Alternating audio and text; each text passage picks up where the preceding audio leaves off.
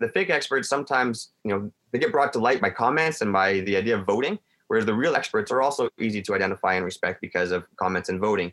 It's not always good advice, it's not always correct advice, but when you're exposed to all advices, you can generally find a good, fair common ground. It's like just watching CNN. You're not going to really know exactly what Trump said if you just watch CNN, but if you watch CNN and Fox, you might actually know what he said. Somewhere in the middle there is probably the truth or like closer to the truth, you know.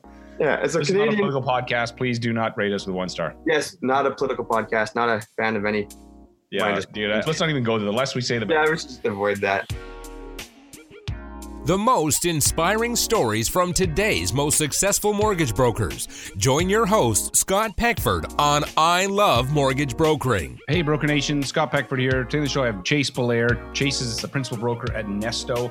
If you don't know, Nesto is a online mortgage company that recently raised $76 million in a Series B financing, which is crazy for a company that's only been around for a few years, and that it's a Canadian-based company. I chatted with Chase to find out what his plans were for the $76 million. Imagine getting to go on a $76 million shopping spree. Now, I know it's not the case or investing the money in growth and expansion, but it's kind of a fun thought experiment. A couple things I talked to Chase about first. I'm like, who is your ideal customer? Because Nesto, based on sort of their business model, and you may be surprised to hear this, they're actually not for everybody, and they say no to a lot of people, a lot of clients that would potentially reach out to them. They're like, sorry, we're not a fit. Uh, We talk about that. What does he do with those people that they say no to? As well as we talked about where the idea came from. So where did this concept come from, and why are you know investors interested in it and customers? So I think you're going to find this conversation very enlightening. If you're listening to this and you're new in the mortgage space, we recently launched a brokerage called ILMB Mortgage Pros, and so it's designed for new agents, and we can help you find and fund your first 10 mortgages. And so if you're less than two years in the business and you're like, hey, I'd love to get some help, we have amazing coaching and support. Check out get10funded.com. That's get the number 10funded.com. And thanks again for checking out this episode. Hey, Chase, welcome to the show. Hey, Scott, thanks for having me. Very excited to be here. Yeah, so I want to start off first by like, where did the idea of Nesto come from? Because you guys seem to come from nowhere, and all of a sudden you're like everywhere. You know, raising money, creating all these ripples. We're going to cover some of that in a bit, but yeah, where did the idea come from?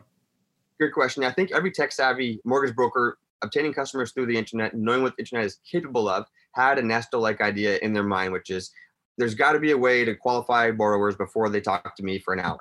That's where I guess the whole idea of Nesto always originated from. With the Nesto specifically, in my case, a young engineer, 23 years old, named Damien, buying his first house in Montreal, was referred to three banks by his realtor. And he assumed this was all normal, Desjardins, RBC. I went into the last one, to be honest, I can't remember. And after the whole process is done, a few weeks go by and he's got his mortgage.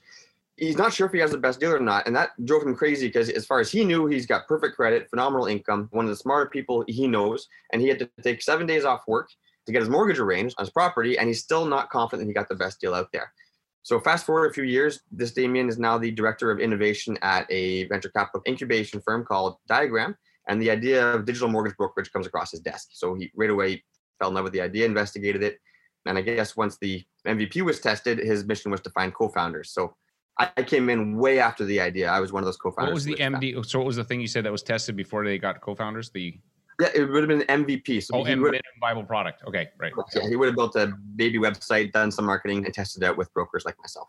Okay, yeah. So he developed the minimum viable product, found the co-founders, and then some. Where did it go from there? Yeah, so I was involved in the testing. I had no idea that I would be involved in the creation of what was now Nesto. I was just really enjoying the free leads I was getting and feeding to the agents within my office. That would have been March 2018 is when that test kicked off. And then a few months later, I got a phone call saying, Chase, test went phenomenally well. Out of all those applications we received, we funded this many of them. So we're going to start this company now. It's going to be called Nesto, and we want you to be a part of it. A few weeks of chatting about that.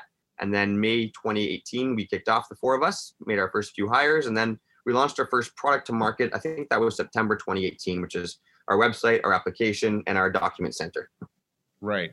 So what's interesting is when you told me the story before. So Damien had this idea, but not only did he tested the idea, but then he was also testing you as a potential co-founder, which people don't think about. Like, how do you test a potential co-founder? Because it's like getting married. You know, you guys are in a partnership. That's like it's a big deal. So the thing is, you didn't even know you're being tested. It was like you're on a dating site. You didn't even know you're on there until he's like, "Hey, by the way, Just doing a whole bunch of pre-approvals for ghosts. Uh, they, were real people I was doing pre-approvals for. It turns out they were interns at the time, and they were testing mortgage brokers, French and English, Toronto, Ottawa, Montreal.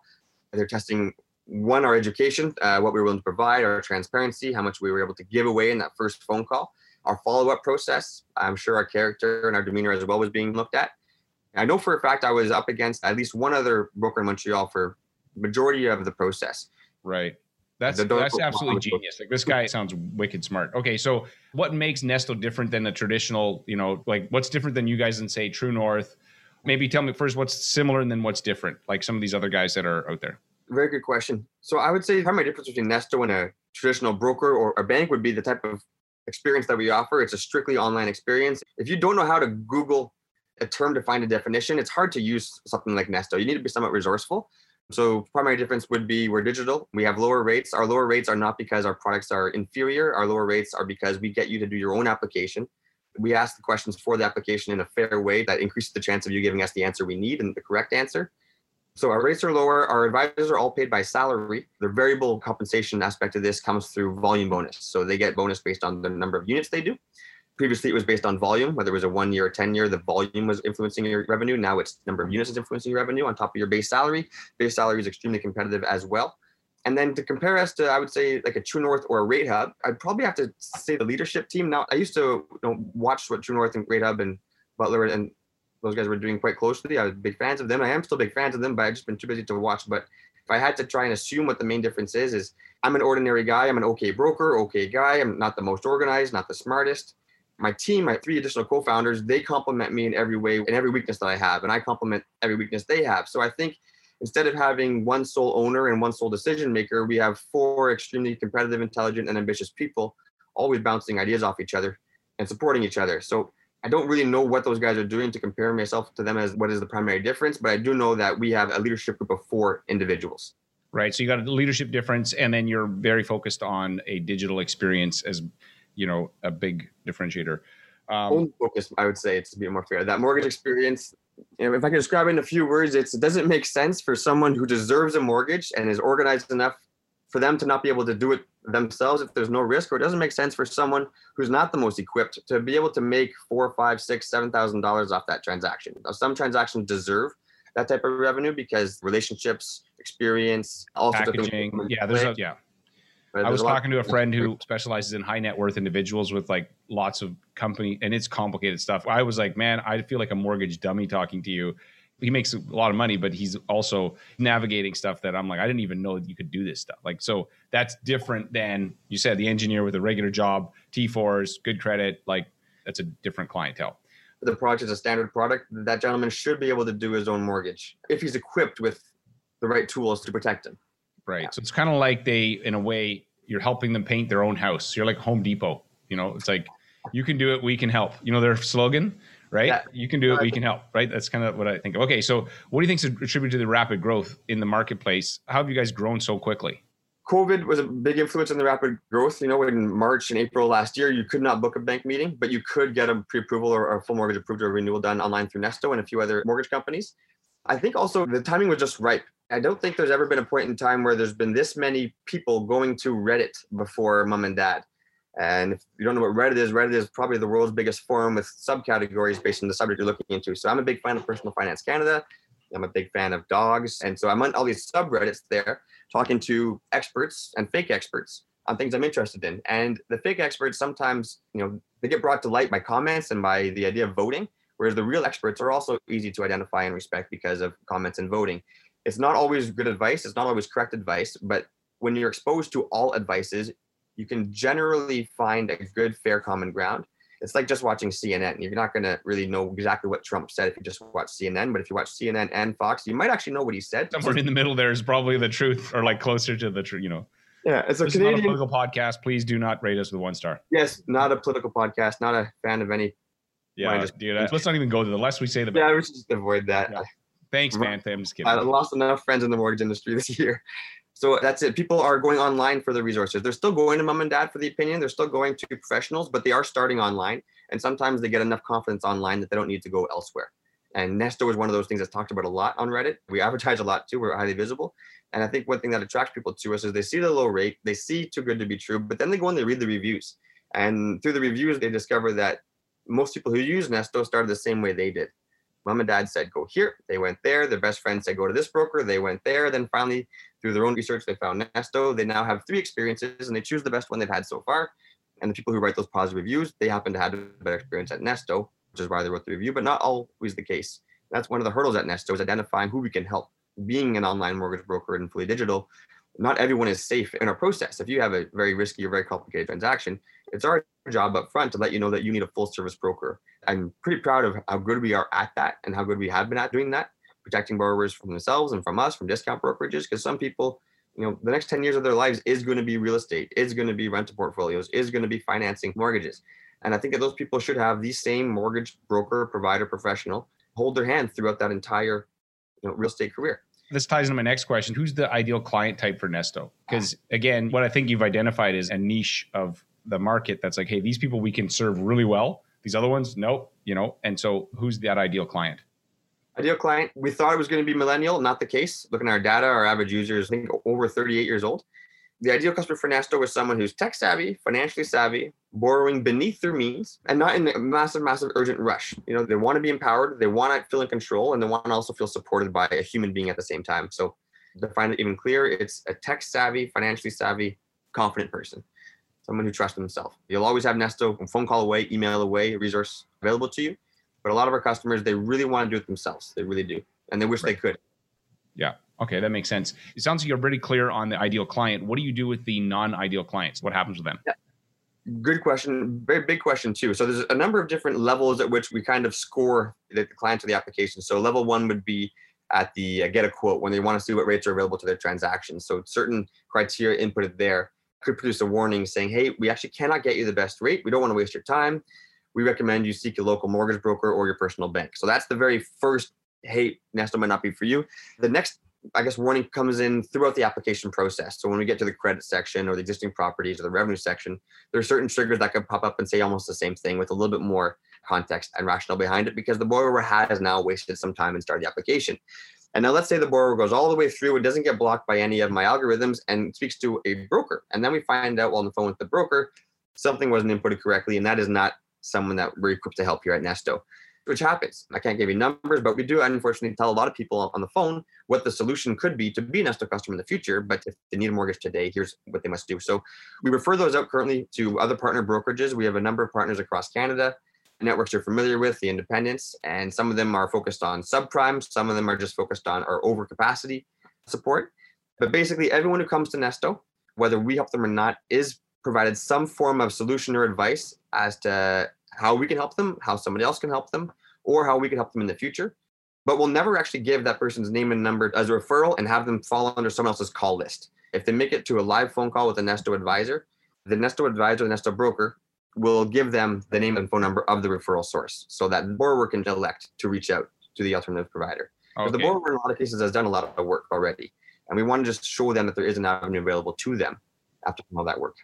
Okay, makes sense. And the borrower, they're still in control of where that goes. It's not like, yeah. Okay, that makes sense. And then in terms of purchase or refi, like, do you see more purchases, refis for Nesto? What are people using it for? Really good question. As of in the past maybe 60 days, we've seen a little bit less purchase activity, a lot more renewal refinance activity. And we can control a lot of what we see using our marketing, right? So some of it is influenced by what we're targeting, others influenced by the market uh, and seasonality. But right now, I'm seeing an uptick in renewals, uptick in refinances, we're finding previously insured renewals extremely easy. We're finding renewals with LTVs below 65 extremely easy. Insured purchases really easy as well. If I can give you some more, you know, if you have a, a renewal and you're competing with one of our monolines, you know, CMLS, Merix, MCAP, First Nat, not a good use of your time. They're going to win that file back. Whereas the other lenders I didn't mention, it's probably not a bad use of your time to work on those renewals, especially within those LTV brackets I mentioned, previously insured and below 65. As soon as you get between the 65 and 80% loan to value bracket, our conversion drops quite a bit, even with the rates as low as they are. It's all math, man. Everything's math. It's like algorithm based, right? Like, hey, this is the fit, this isn't. And I love it. when I coach mortgage brokers, I always tell them you need to get really clear on who your customer is and you need to say no to.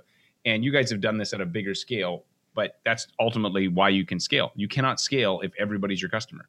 That's because exactly it. And that's the hardest thing to figure out. It's a science. Saying no it hurts. It hurts the person saying it, it hurts the person receiving it. You have to be able to say no with positivity, with a solution, with a future. If you can't do that, you can never scale and you have way more, you know, people leaving your company upset than you do pleased. So with all the stuff we just talked about, do you think the models like Nesto are going to replace the traditional broker?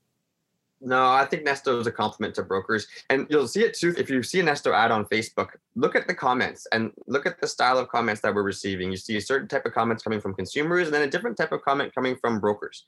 And I think a lot of brokers, they see the problem that Nesto is solving. Whether it's intentional or not, we're taking away the power that certain individuals, like, you know, the majority of industry is great, just like all industries, but there's also, there's a dark corner in every industry. And, you know, companies like Nesto are making it so that the people who aren't looking out for everyone's best interests Nesto forces them to. It's hard for someone now to accept a high rate when they know their file is easy.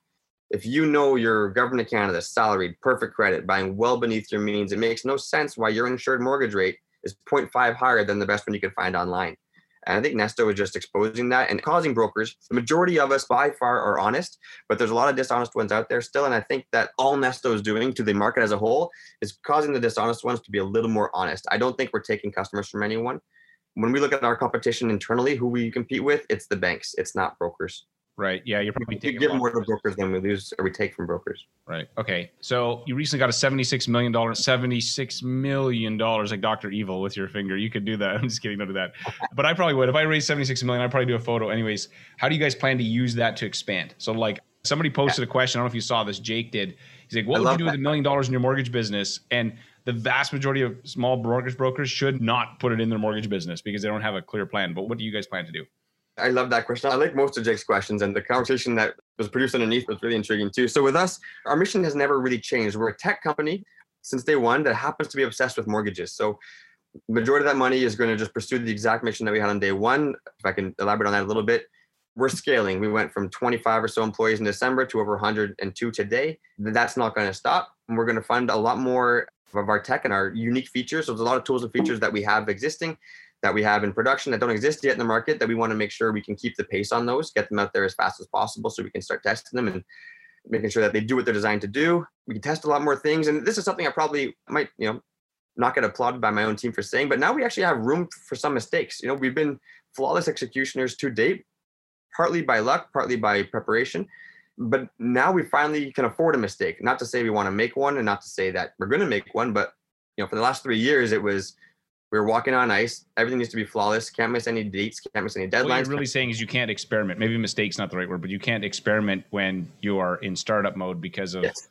you can't invest the resources into something that's like, hey, this isn't for sure, but we think it could work now you're like, hey, we can take a flyer to a couple of these other projects because yeah. it's not going to affect the underlying business. It's a much better way of looking at it. Like to give you an example of the things we do test. So at any given moment when you go to nesto.ca, the web page you see is different than somebody else's. We're always testing the placement of that period, this why, these words. We taste every page, even in our application for conversion. We could take these tests to a whole new level now with these resources. Don't just test conversion, but test product test business avenues, test lines, all that kind of stuff. Right, right. I see. Okay. All data driven. All right. So somebody who's a mortgage broker who's working with you guys, a mortgage agent, what's the feedback? We were chatting briefly with one of my previous coaching clients. We won't say his name, maybe, but who was an amazing guy, was talking about working at Nesto. So tell me about that. Scott, right before I hopped on the phone here, I was with my staff and I said, Hey guys, I'm speaking to Scott. And if anyone of you watches podcast, what's one thing you wish you knew about Nesto before you had started? Or any myths about Nesto that I should try and dispel?